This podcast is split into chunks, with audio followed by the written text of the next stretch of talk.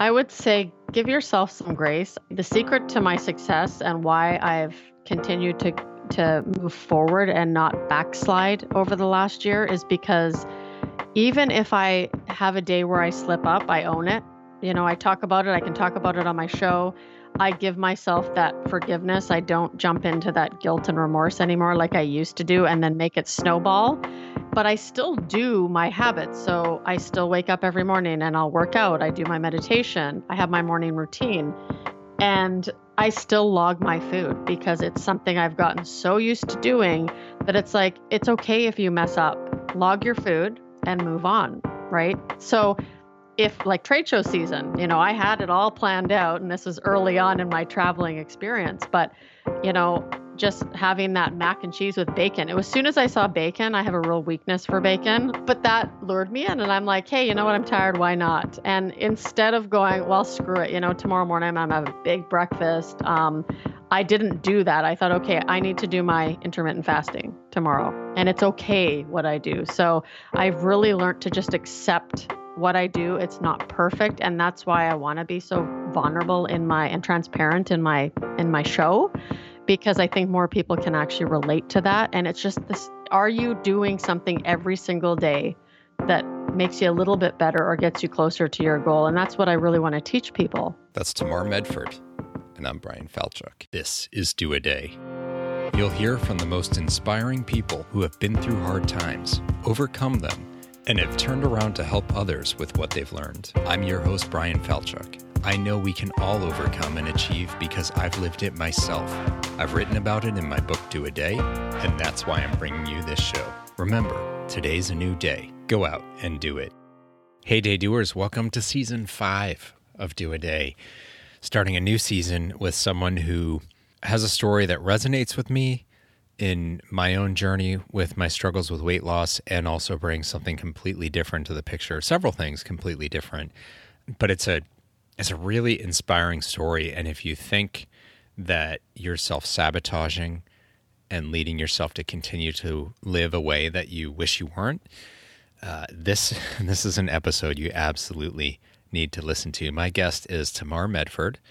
She's the host of the Road to Health podcast that, if you guys follow that, I was one of the early guests on the show. And if you don't follow that, you should, and you'll find out that I was one of the early guests on the show. She also has a full-time job in sales, but she started the show because she understands how difficult it can be to stay healthy and turn your life around. And that's like a, you know, nice sounding phrase, and it's very true. But when you get into her backstory and you hear about the alcoholism, you hear about the struggles with weight, you hear about the highly destructive and manipulative behavior, you get what she means about how hard it was. And when I say manipulative, it's not that she was manipulating other people, although, you know, I'm sure there was that going on too. It's about how she manipulated her own life to keep reinforcing the behaviors and the patterns that were hurting her over and over and over again. And so she got sober in 2012 and lost 75 pounds. So a huge accomplishment. But like a lot of us who lose weight, it came back. And the reason is because of those same patterns that were behind the alcoholism and the weight gain in the first place. And it was about complacency leading to then manipulation. So we talked through all that. We talked through how she finally broke out of that pattern and the yo-yo dieting that ensued that I know so many of us have dealt with, to actually make meaningful changes. And that's what then led to a different way that she lives today, a different marriage, but also the Road to Health podcast and the work that she's doing there to help people who are in this similar space that need help guiding them on that journey. Because it doesn't have to be the way that it was for Tamar, and she hopes that other people get to be saved by that. And she's gone as far as writing a book about her story, which I'm so proud of her doing because her story is really powerful. It resonated with me. It hit me hard. And the way she opens up about it and the things she's done to change her situation will save lives, literally.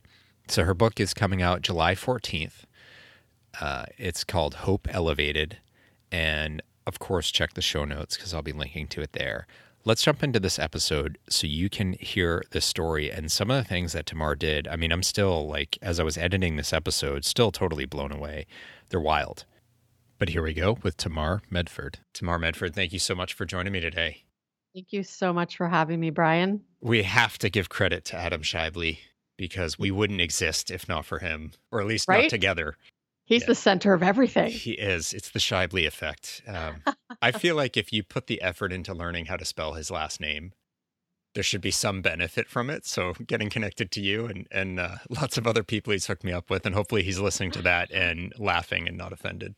My spell check autocorrects his last name now because I've typed it out so much. Oh, that's good. Yeah, I'm pretty lucky that way. That definitely helps.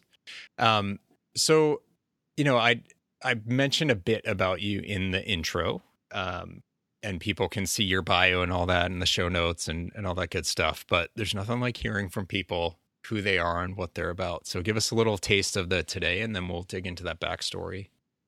So I am the host of the podcast, The Road to Health, and what inspired me to create that show was I have a real desire to help people, and by sharing my story and what I've been through, helping other people define what their goals are, the whys behind wanting to achieve those goals, and really simplifying them. And I started to get that inspiration from Adam, actually, where I would break things down because I'm an all-in kind of person. Yeah. If I put my mind to something, I want to do it now, and I want to do it all now. Sure. And so I've, slowly started to build a life for myself where I took on one thing at a time, kind of one day at a time, and broke it down into smaller chunks. And I noticed that it has really developed into something big for me now, where everything seems a lot more manageable. Mm. And so the show is really just to take people on my journey as I'm actually getting healthy, because there was a big period of time after I changed my life, I became completely complacent. Mm. And, the yo-yo dieting started and all that, the struggles kind of came back. And although I still had a great life, I wasn't really all that healthy. My behavior started to come back. And so just being real with my audience and taking them through what I'm actually going through. So it's because I think a lot more people can relate to that kind of thing. Yeah. So I gotta press into a couple things you said. So the where I thought you were gonna go with the style before, where it's like all or nothing, take something on and crush it. You went to how you break it down and it's manageable and you achieve it. And I'm totally with you on that. But I was thinking you were going to say, and I was burning out and it was taking me to, like, did you experience that? Because having that drive is amazing, and we can tend to overdo it and push ourselves to the brink until we crash.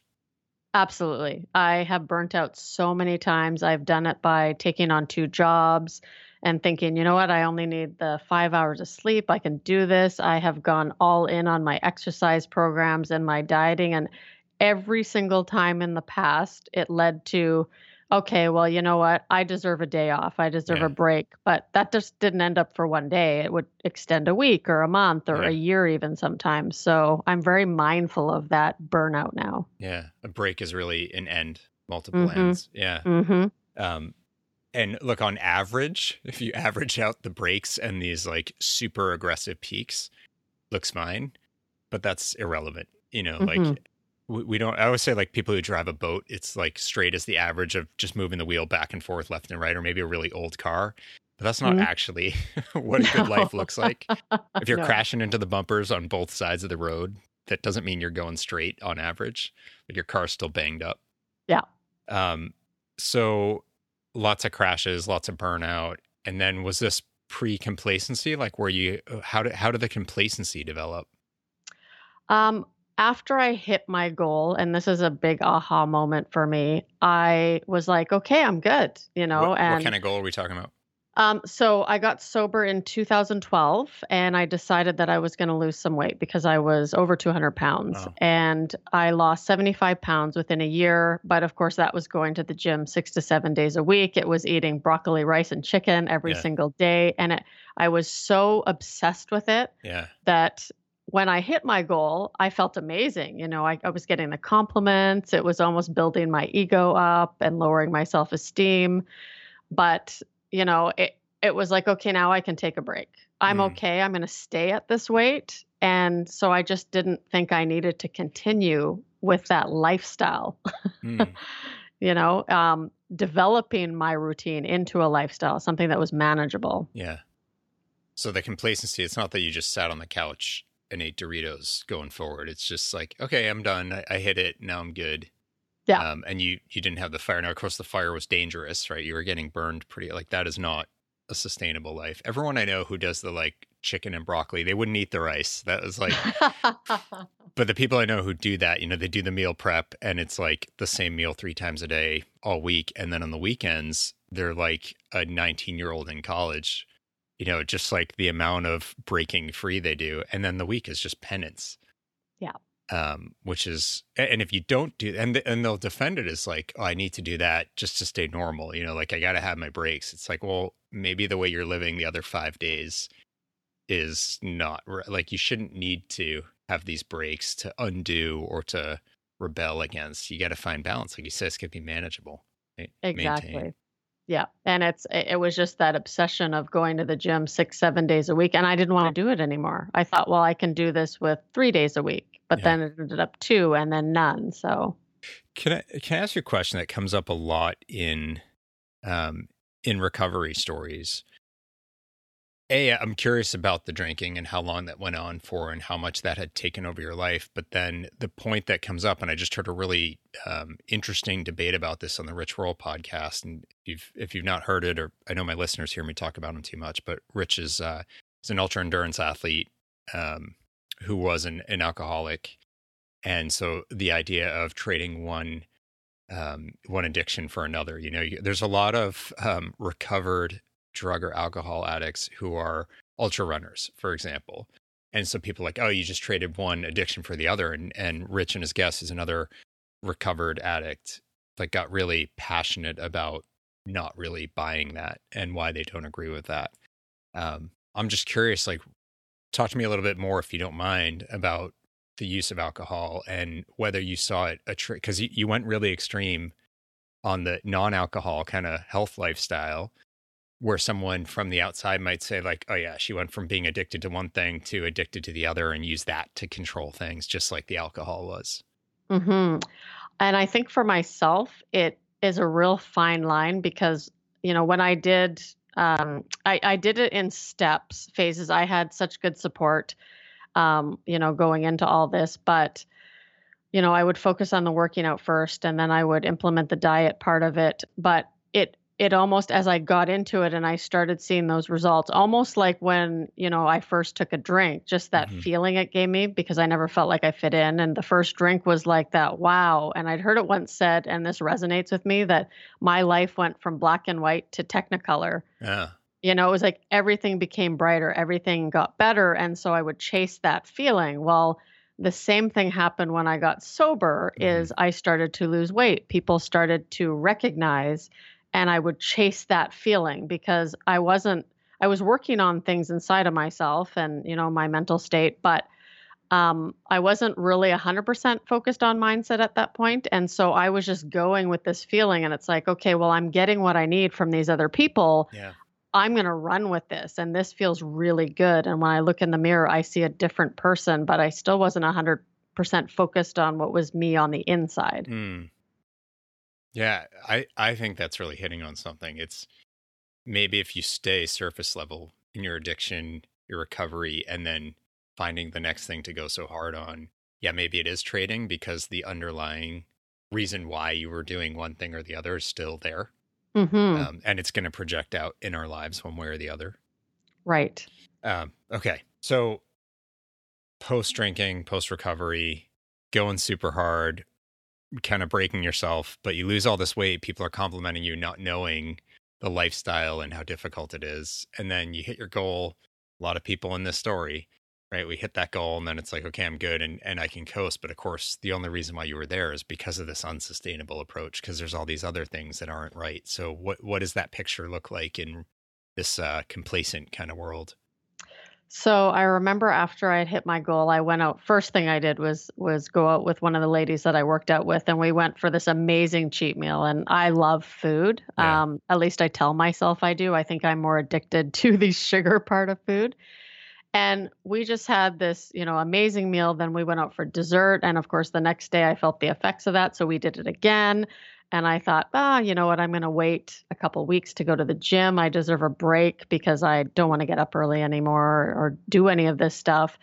And it just, as it went on, I was so happy with my life and how it was going and, compliments I was getting, and just my job was going a lot better, that I took my foot off the gas a little bit. And I wasn't focused on creating, okay, what can I do now to maintain this without being all in? Because I still didn't see that all in mindset at the time. I was just like, okay, I did what I needed to do and I'm done now. It was like a course, the 101 on how to lose weight and how to get sober. And I really thought that after that was done, I could just kind of stop. And, the first year I didn't gain too much weight back, but after the second year, I did. And I think I gained back maybe 40 pounds. And it was at that point that I started looking for the quick fixes. So I knew I had resources and I could go back to someone and go, hey, okay, I'm struggling again. But instead it became that, okay, what could fix this right now? And so I really started yo-yo dieting then. It was kind of, okay, what am I going to do first? So name like any sort of nutrition style or diet style, I've tried it. I remember once I signed up for Weight Watchers and I lost 30 pounds. And this was actually in my addiction. I figured out how to manipulate because I was very good at manipulating the system. And I would have, at first I did it right and it was working for me. But then I got to the point where I'd have one microwavable popcorn bag for breakfast. I'd have that for lunch. That was 2 points, right? I had 37 points, I think, at the time. I would go for an hour walk after work, which would build up some points. I think I got 10 extra points. And I would have a veggie patty, 7 oven-baked French fries, and then 7 I would drink French fries. That, 7 French just fries. Like, everyone think about that. Have you ever been aware of the number of French fries you have, other than like, oh, can I have one of your fries? How do you, I don't even know how you make 7 French fries. All right, go. Sorry. You just count them. You put them on a little sheet, and you're like, hey, that is 3 points, right? Because I was very OCD about that stuff, and then I would have anywhere from 8 to 12 beers. And I would go light beer. Are you serious? Yes, I would go light beer because that was only 2 points, not 3 points. So for Weight someone Watchers like for alcoholism, that's I haven't. I get it. I get the points and stuff, but I haven't. I've never heard anyone who's used it to calculate how they can keep up an alcohol addiction. Mm-hmm. And that was my manipulation, right? Wow. I'm so good at manipulating things in my life, and that's how it became. And I lost 35 pounds doing that at one point. Sure. So in my sobriety, same thing kind of happened, right? You probably lost a ridiculous amount of wellness though, because the nutritional value of what you just described, like if not for the veggie patties, like there's literally everything is white or yellow.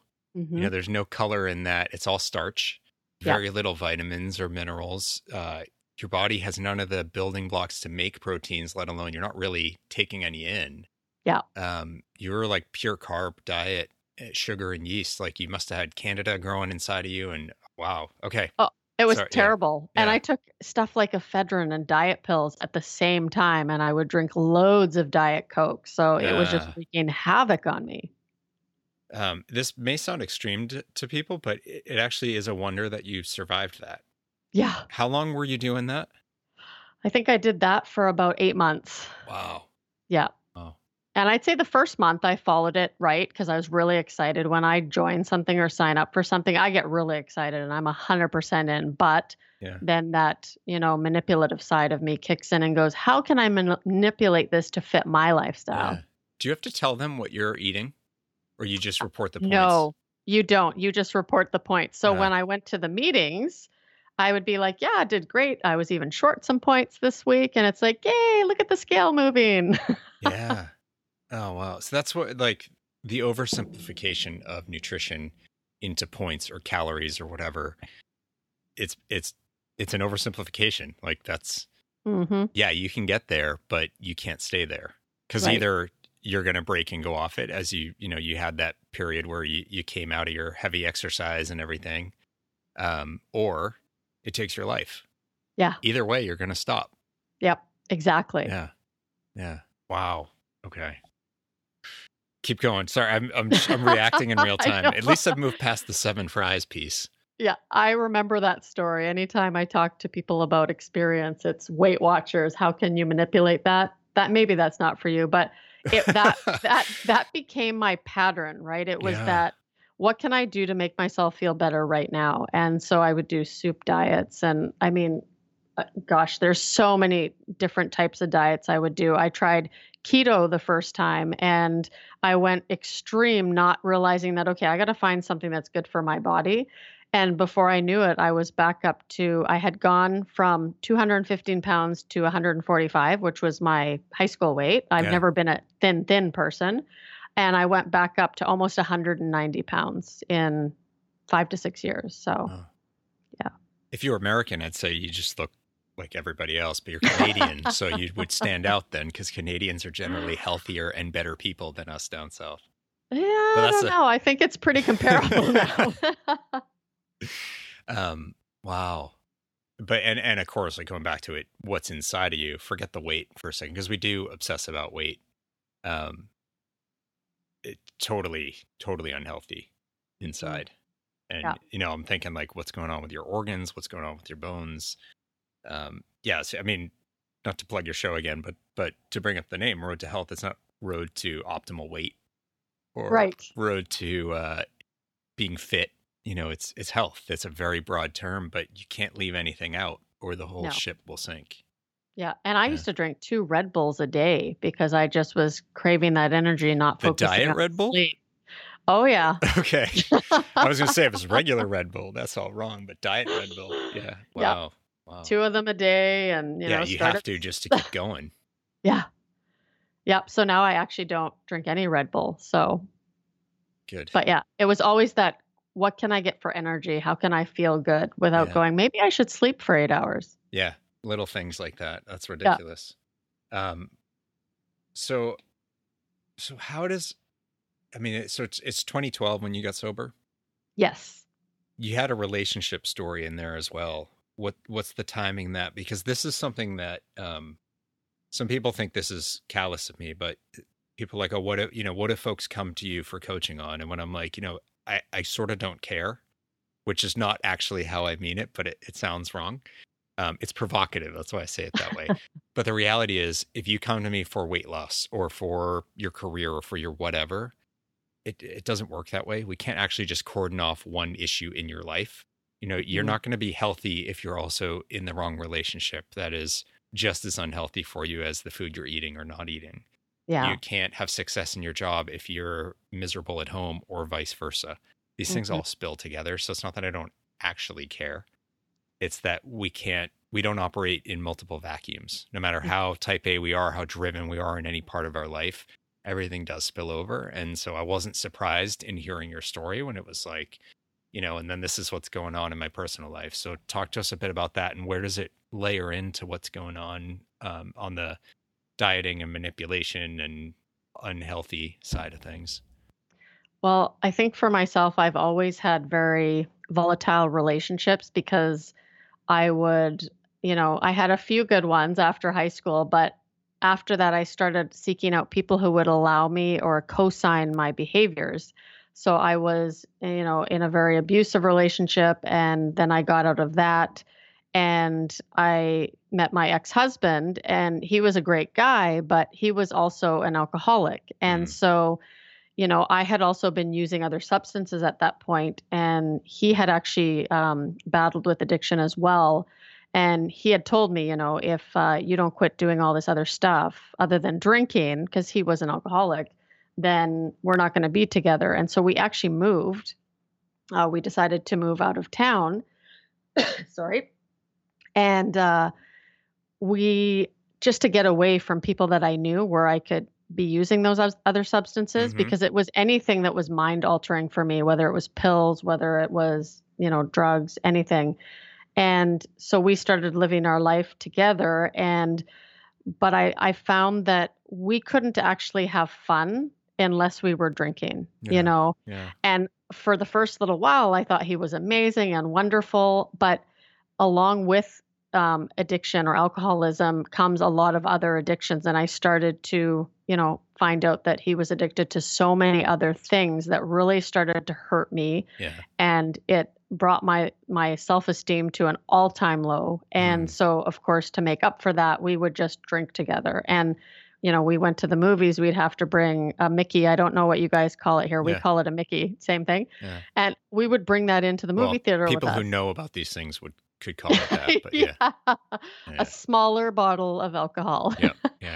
And we would bring that into the movie theater, right? Everything that we did or anything he wanted to do with me always had to involve some form of drinking. And so we started a sign of alcoholism. Exactly. Yeah. And, it just got to the point where if during the day we also worked together, which was okay. But if he was having a bad morning and he was extremely hungover, me leaving a fork or knife in the sink would just set him off and just road rage all the way to work. And towards the end of that, I really started to see that, okay, I need to get some help. I also started flirting and stuff, which was, I felt incredibly guilty for at the time. Mm-hmm. And it's just being with someone that you can't really talk to anymore or that doesn't support you. And I always wanted more. I didn't want to stay in this life. Yeah. And so I remember sitting on the bathroom floor once and I had a bottle of pills because I just had a knee surgery and I'd been given this big, big bottle of T3s. And I sat there and actually I had a pug at the time and he was absolutely adorable. And I was just crying and I'm like, I don't want to be here anymore because I'm in such an unhappy marriage. I'm not doing anything to change it. He's not helping. And I just, I wanted to die, right? I can't remember how many times, but it was so many times that I just thought, okay, you know what? It would just be better for both of us. And we were about $75,000 in debt at the time. Mm-hmm. And I remember actually being at work because he would never work overtime. And I took him outside and I said, you know what, if you don't want to change and you don't want to help us out here and work extra overtime, I might as well kill myself because then you get our life insurance policy and you can move on. Yeah. And that really shocked him, but I mean, we'd come home and I would be just blackout drunk and he left me in the bathtub overnight, and I'd wake up with starting to swallow water and waking up in shock. In a filled bathtub? In a filled bathtub. I'm thinking you just kind of passed out asleep in the tub. No, a filled bathtub. A filled bathtub. Wow. Fully dressed. He was shocked when you talked about killing yourself, yet he's sort of like totally complacent in that happening accidentally. Mm-hmm. And I know I'm all over the place with it, but so many memories come back when I talk about this because a lot of it had to do with the things I was doing and the behaviors that I was doing. All of it had to actually, because we would go to parties and I would give lap dances and not even remember doing that. And just, I wanted to be the life of the party. Yeah. And, he just saw red when we came home that he almost just shut it off. Like I wasn't there and he didn't care what I did. So Wow. When timeline wise, so this is pre 2012 then, because you were still drinking. When and how did things end? So early 2012, I decided that I hit my bottom, right? Yeah. And a lot of people talk about bottoms. Mine was not to the extent of being homeless or anything like that. Although in the past I had ended up in some places that I never imagined I would end up, but I was told your bottom's when you stop digging. And I was 215 pounds. Didn't feel like I had a loving marriage anymore. And I knew that it was time to change. And I actually used that to fuel my inspiration to make those changes. And so I decided to do what everybody else does at the beginning of the year. And I made my New Year's resolution and signed up for that gym membership. And I started going for the first month. And I was really determined to do something, but I really wasn't getting anywhere. Mm. And so I had walked out one day, saw the name of a personal trainer, and I decided, okay, you know what? I need some help. I can't do this alone anymore because I've tried that. Mm. And so I called her up. Turns out we actually went to high school together for a year. Yeah. So, that was kind of nice. I was able to build a good friendship and relationship out of that. But I finally decided, okay, you know what? I got to do something about this. And that decision actually led me to meeting the right people that would help get me sober. You know, it helped me to see, okay, you know what, you do actually have a problem. Because after I started doing this, you know, working with this trainer, and I started eating the broccoli, rice, and chicken, I was doing really well, but I was still drinking at that point. And I thought, well, I can, almost like Weight Watchers, I can manipulate this. Yeah. So I'm only going to have 3 beer, right? I'm going to have 3 beer in my fridge. And then I would actually drink half a bottle of NyQuil so that I would pass out and not drink anymore. You're sort of, I mean, I'm not okay with it, but... I wasn't okay. No, but you're using your manipulative tendencies to actually manipulate yourself, mm-hmm. so that you don't manipulate the system even further. That's, like I said, I'm not okay with it, but that's really clever in a lot of ways. And then I always say, like, what if you could take that kind of brilliance and put it towards all good? Then it's like, you know, the world's your oyster. But wow. You're blowing me away with some of the things that you're like, and I know I got hung up on the 7 French fries without even knowing what was to come, but, sorry. All right. So NyQuil and beer. Wow. Yeah. NyQuil and beer. And, you know, at a certain point I was hanging out with a friend and she said, you know, I talk about going to these meetings, and I'm like, no, I don't, you know, I don't need that. I hardly drink anymore. Like, I don't have a problem. Yeah. And it's, you know, anybody who really understands alcoholism knows that it's not the quantity that you have, it's how that substance makes you feel. Yeah. And the way you're structuring your life around having the substance. Yeah, exactly. And that's why the NyQuil thing is concerning. It's like, oh, but if I do this, then I can keep it in check. So you're mm-hmm. like, you're strategizing around ways to keep drinking. Yeah. And I was real good at that. It sounds like it. So I'd had one more really awful weekend with my husband and I going away for the weekend for the first time since I started this transformation. And I thought, okay, I'm going to bring 1 bottle of wine with me. I'm going to stick to it because, of course, I was a rock star now, right? Yeah. I was doing really well. And I had this under control. I did not bring NyQuil with me. So I didn't have that option, right? Gave it up. No training wheels.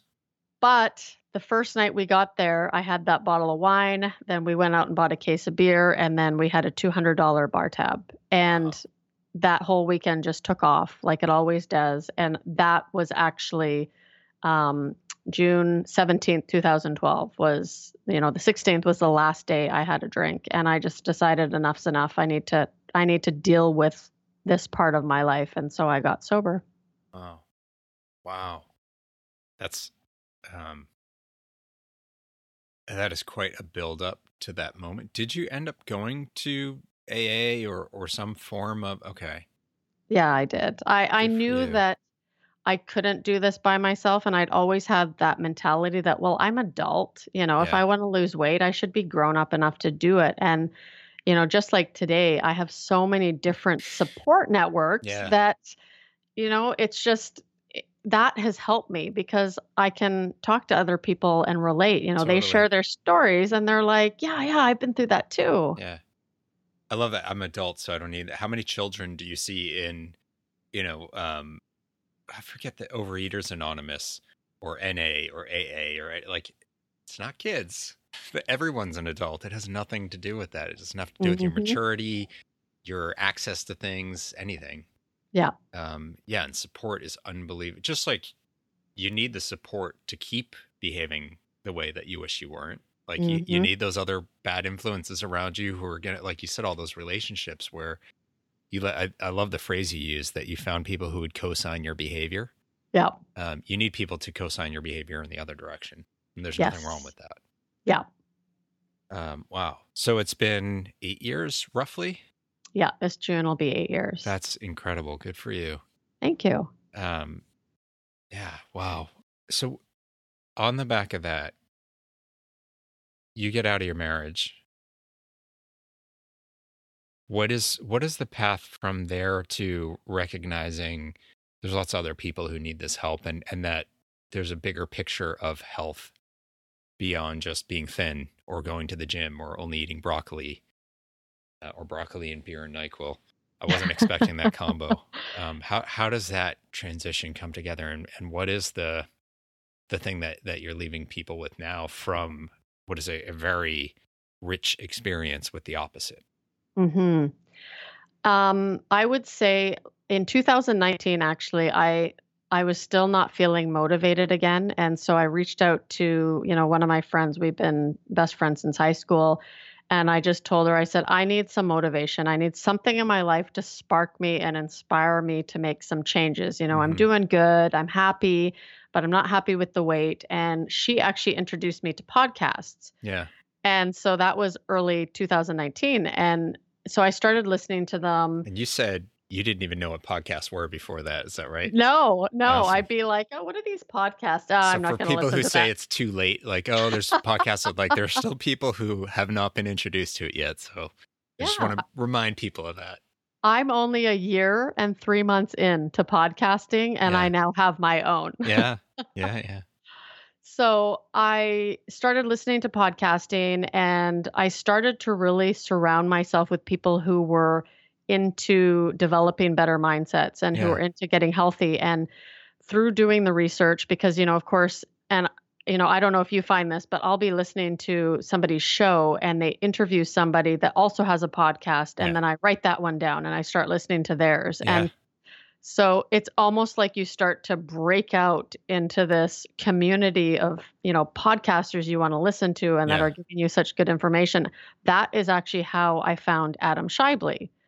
And so I started listening to the £1 Million Pound Mission because I could relate a lot to the clients that he talked to because they were like me. Yeah. And I remember that when I first got sober, that was the one thing that really struck me was, okay, this person gets why I'm acting crazy or why I'm feeling these feelings or why I want to treat this person that way. They get it because they're there. Yeah. And so I had that same feeling listening to shows that I could really relate to and that were real because, if I listen to somebody, and this is no offense to anybody who has a great life and who is healthy from the start and develops this amazing, incredible life and takes education. But I'm more likely to take advice from someone who's been in my shoes than someone who has just learned about what my shoes feel like to walk in. Yeah. You're preaching to the choir, and that's the idea behind this show. And I mean, why I had to do it in the first place is when I put out my book and told my story, it resonated with lots of people, but it's not going to resonate with everyone. Because I've only experienced what I've experienced. And unless that happens to overlap either with what you've experienced or where your mindset is, and you make those connections, you may enjoy it, but it's not going to stand the same chance of changing your life in the way that finding that person who's literally been in your shoes, because you immediately lower your guard about, they don't get me, they don't understand, or you know what, that's great for them, but I can't do that because I'm facing this thing over here. Yeah. And whether it's human nature, whether everyone falls into the same sort of mental barrier to accepting, what could be a really helpful bit of advice or inspiration, I don't know. I don't really care. I just know for a lot of us, hearing someone who doesn't just intelligently understand or claim to understand and, have empathy and compassion and all those great things, there's something about someone who's actually lived it for us to just be like, how can I keep making excuses? Look what they did. Mm-hmm. And that person may have gone through their own thing. It's not to diminish, like you're saying, it's not that like everything's been, no one has it perfect. Right. Everything's been perfect and they just, brilliant. So they thought of this thing anyway. We all live through stuff. Grass ain't green anywhere. It's up to you to do the work to make it that way. So I'm totally on board with you. And Adam's awesome, but that's a different, that's a different problem. He has a great voice too, so. Yeah, he does, and everybody knows it, and that's why his voice is the start of a lot of podcasts, rightfully so. So if you listen to £1 Million Pound Mission, you'll be like, I swear I know this guy. It's like, because you probably heard him before without even realizing it. He does a lot of voiceovers. Yeah, he's great. Yeah. So after that, I actually joined his reboot group, which is what it was called at the time. And I thought, okay, this community worked for me when I got sober and just being with like-minded people. I'm hanging out with people who are working out and focusing on their health and not only focusing on their health, but being open-minded about their journey and not being stuck to one thing. And I think that is probably the biggest thing that I've learned from Adam is to, we need to focus more on getting people to figure out what works for them and not what others think works for them, you know, or everybody else for that matter. And so I decided to go to one of his events. One of the women who has become an extremely close friend of mine now, we had never met, mm-hmm. but we had messaged and said, hey, why don't we meet down there and let's stay together? And so we did that. And she's very uplifting and very positive. And I just felt like I had made this new great friend who was really going to help bring me to the next level, not by necessarily her knowledge, but her enthusiasm. And so we went to that weekend and we met Allison Melody, we met Rob Dion, we met JJ Flazanes and Chris McPeak, like so many different people. And, you know, we had the privilege of going out for dinner after the event with them and just sitting there. And I remember Allison was actually, she gets very fired up. And when she goes on one of her rants, we love her rants. And, you know, she was asking me my story and do I have a podcast? And I said, no, actually I don't. And she goes, why not? You know, you're not drinking here. You're not having any drinks at the table. What's your story? And so I told her and she's like, you have a voice, you have something to say, you need to share it. Yeah. And a podcast is the right way to do that. And I just went back to the hotel that night and we just started talking about ideas for names for the podcast and how this would work. And I still had that fear of, okay, well, no one's going to take me seriously because I haven't been to school. You know, I'm not credible enough to do this kind of thing. But that was my own limiting beliefs. Totally. Yeah. And it was that weekend, though, that really kind of started the fire. You know, it's like, no, wait a minute. You know what? I do have a story to tell. And I've been just building on that since I think October. Yeah. Oh, that's awesome. It's kind of funny. Like we go through the credibility dance in our head. Go, I'm not good enough or no one would listen because I don't have, at the same time, going back to the conversation we just had about like, you have to have lived in the same shoes for some people to be able to connect with what you have to say. Mm-hmm. Sometimes the pursuit of that credibility takes away from the connection they might see. Because it's like they have that excuse like, oh, but they, you know, she did all these things that I can't do. And that's why she was able to pull through. It's like, oh, wait, no, we're the same. Like, yeah, I don't have a PhD either. Adam is a PhD, but he doesn't have a PhD. Right. He's a previously heavy dude, but he's not like, but that doesn't mean he can't, you know? Yeah. But we totally go through that mentality. So yeah, really interesting. So you launched the podcast and it's more than just a podcast. Like you're not just putting out these episodes and hoping someone hears them. So tell me about this. I mean, it's movement. Maybe that's too strong of a word. Maybe it isn't.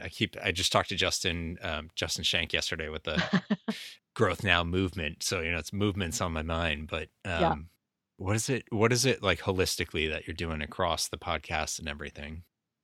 So when I started, I took a job actually shortly before I started the podcast in outside sales. And I've been in customer service and sales management and done all this stuff previous, but outside sales I knew would be a bit of a slippery slope because— Can you just define when people say outside versus inside sales, or someone who's not in the sales world wouldn't know that there is outside and inside, what does outside sales mean? Right. So inside sales is when you're actually sitting at a desk, you're communicating with people, you're essentially customer service, right? And outside sales is I'm customer facing. So I'm going to client and I'm building a relationship so that they will, you know, start buying from us and then go move on to our inside sales team. Yeah. So inside outside it's literal. Yes. Yeah. It's literal. Whether you're staying in the building or you're out there on the road, road warrior kind of lifestyle. Exactly. Yeah. And so that almost brought a little bit of fear into me because anytime I go on vacation or I've traveled for business in the past, I love to try local cuisine. And, you know, I went to New Orleans once and, you know, the food there can be very heavy if you allow it to be. And it was like beignets and fried chicken. And like, I was all in. And I was really fearful of that because I thought, okay, this is going to take some real planning on my part. Yeah. And that is what inspired me to start this journey because I thought, hey, you know what? If I create a platform where I can talk about what I'm going through and also attract people in the business that can, you know, say, hey, this is what I tried, try this. And I think at that point I had enough coaches in my life and, you know, just people in this industry that could help me along the way. So I thought, okay, I'm going to develop the show and I'm going to be as real as humanly possible. If I screw up, I'm going to talk about it. And so I started to develop all these routines one by one. And, you know, like it's gotten to the point now where I pre-plan what restaurants I'm going to, I pre-plan what grocery stores I'm going to, I pre-plan how much sleep I'm going to get based on when I have to wake up. So, and I've started to make it fun. And so I thought if I can do that, and, you know, my first taste of really starting to travel was trade show season. Which is not easy because it's the worst. Oh, I know. And people think it's super fun and it's exhausting. It's exhausting and it's hyper unhealthy. I want to let you go ahead with the story, but we do have to get back to at some point. Like you're talking about all these pre-plannings and you're like, and I made it fun. And I'm sure nobody listening is like, well, that sounds fun. Or they are saying that, but it's sarcastic. So you're going to have to tell me how it's fun, but keep going with trade show season. And so I failed. I'm not going to say fail, sorry, because it was a learning experience, but I learned. I learned fantastically. I learned sort of failed miserably. Drastically, that I wasn't very good at trade show season. You know, I, as much as the planning that I did ahead of time, there are so many variables, and the fact that you're standing most of the day and your back is killing you and you don't want to go and walk on the treadmill or do anything like that after. And if everybody's going for drinks, well, I'm going to have a smoothie or I'm going to have some, you know, pasta. And that really messed up my sleep, which then also messed up my routine somewhat. But I did have tools that kept me maintained. So I didn't come back weighing 10 pounds more. I just came back the same. So I did learn a lot out of that. But that has kind of, going through those experiences has now really taught me how to kind of fine tune my behaviors and my actions and my habits. All right. Tell me how the heck you make all of that planning fun. And you hit on a lot of the things that I wrote an article on, like how to stay fit even when you're on the road. And it is a lot of the same things. And I don't mind it, but don't mind it's different than fun. So tell me how you make it fun. So I've really been focused on mindset, especially over the last, I'd say 6 months. And so what I would do is on the weekends, I would almost make a game of it. I'm like, okay, out of all these tools I have in my toolbox now, this next week or next 2 weeks, what am I going to do? What am I going to bust out of my toolbox? And so I would make a decision on the nutrition style I was going to follow, whether or not I was going to, you know, add intermittent fasting. I had so many things to choose from. If I knew that I had, you know, a dinner or something like that, I could, you know, bring in all these, you know, calorie cycling, carb cycling. And so I would kind of pick and choose, okay, what is my game plan for this? And then I would actually go, and because I love looking at food and, you know, pictures and all that. So I would go onto something like Uber Eats and I would type in my hotel and then I would act as if I'm going to order. And I'm like, okay, you know, day one, I think I have a night at the hotel. I'm going to type in chicken. And I would scroll through all these restaurants and I would actually make an effort to find something that looked really great, that got good reviews. And so I would note that on my list. And so I just had this kind of blanket idea of where I was going to order from, what it was going to be like. And I actually looked at that as enjoyable, right? Because I think so many people spend time wondering after, and, you know, I know we do it here at home, but my spouse and I will go, well, what do you want to eat? Well, I don't know. What do you want to eat? Right? And I would look forward to getting back because I also had, part of my planning was planning, what am I going to do for my show in the evening? What am I going to do for my journey? And just looking forward to coming back from my day and doing something that I'm passionate about. And almost like someone here could say, okay, they have a hobby, right? They're going to come home and they're going to paint for an hour. Doing that while eating a great meal, that excited me. And so I had to turn it into something that, how do I incorporate what I love to do, how I'm eating, and how I'm my habits. Yeah, that's great. Did you scout out hotels to stay at? I did. Based on what? We like to stay usually at a Holiday Inn just because it's really, it's great for the company. It's not too expensive. And they always have a hotel gym. So You know, in most cases, unless they open at 7, I could go down and use the treadmill after a day of traveling, which I like to do. I do like to work out in the morning, but it's all based around who has that gym. Yeah. Yeah. That's what I was wondering is like except for, you know, like some boutique places or something, pretty much every hotel, most have a gym, but every hotel that has one has some picture on there. And I always scrutinize like how many of whatever equipment I want to use do they have? Is it 24/7 or not? Because I'm an early riser and I'll take advantage of that. But if they open at 6, that gym's going to be jam packed. And if there's like 2 treadmills and you want to run, or there's 1 elliptical and that's what you use, or, you know, whatever it is, you might be stuck. Mm-hmm. And then I'll also look, you know, it's like, is there running in that area? So if the gym's full or it's a nice day, maybe I'll get outside. Right. But I do like, there are too many tools online to not have a look first and think like, if it's between these 2 hotels that are the same price and they're both within my company's policy and they're equidistant to where I'm going, which one are you going to pick and why? Exactly. It's really not hard to do. And your point about not just Googling, but using Uber Eats and looking at different ways to do that research is brilliant. And when you do that research, when you're not really hungry or put on the spot, it's much safer. Yes. Than when you are. So even having a sense like, oh, here's a couple things that I would pick from, because scouring that menu when you're hungry and everyone around you is like, oh yeah, I'll have an appetizer because it's business meals, right? And so they're going to put everything on the corporate card. That's a much safer time to make your decisions and take that choice out of it, because it's dangerous to exercise that in the moment. Exactly. Really tangible stuff, and also really easy to break from.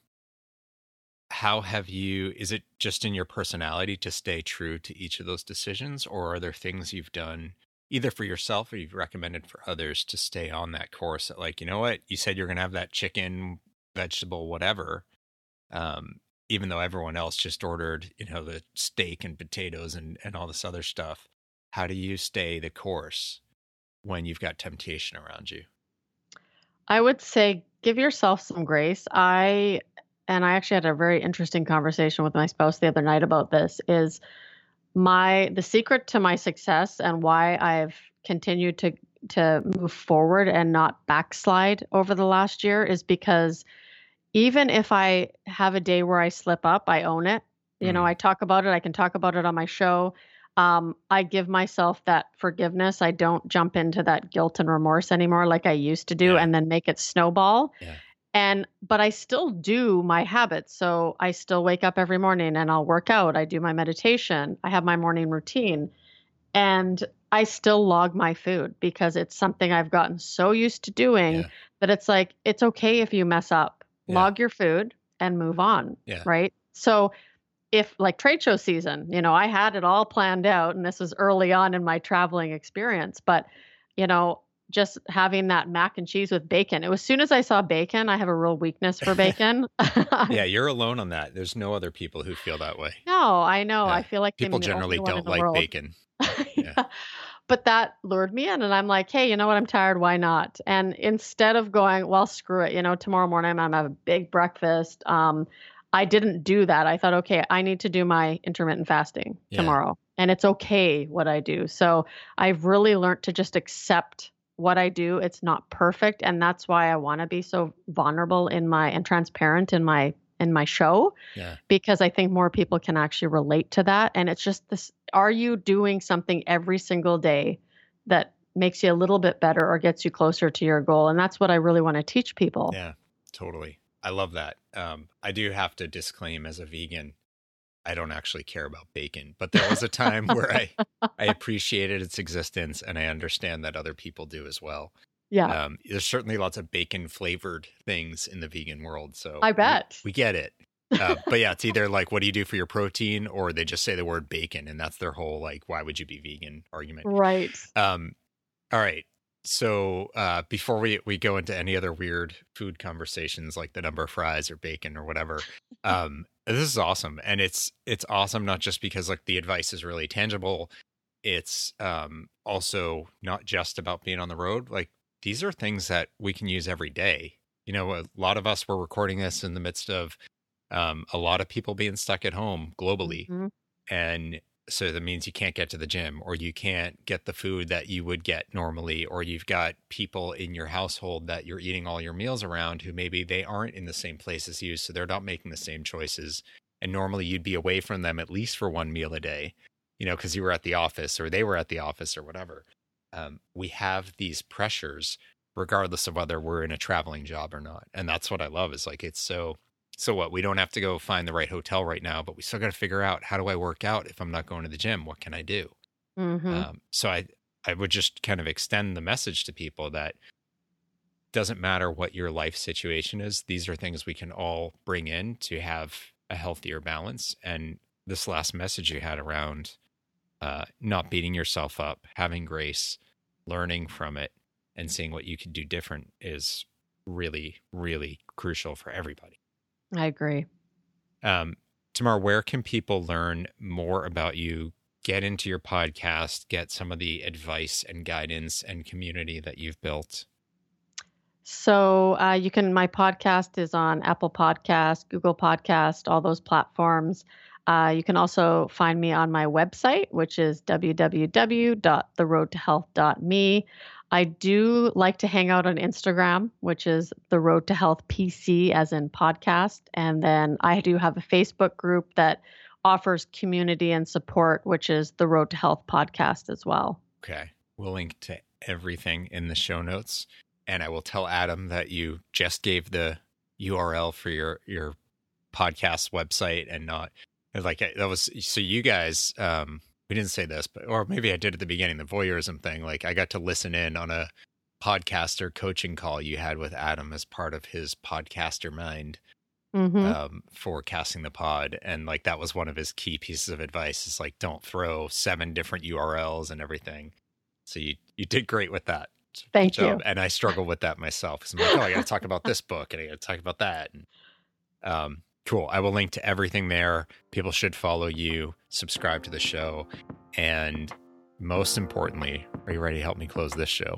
I'm ready. All right. Today is a new day. Be positive and go out and do it. Awesome. Thank you so much, Tamar. Thank you. So now that you've heard her whole story, you understand what I meant about that manipulation of herself.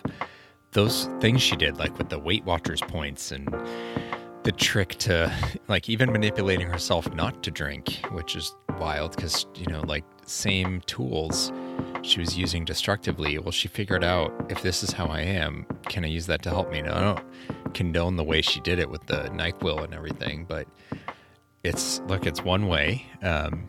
Obviously, she ended up building the tools and the patterns to do it the right way and consistently beyond that, because you're not always going to be in a place where you have access to the ability to limit alcohol and to proactively drug yourself so that you fall asleep before you can drink too much.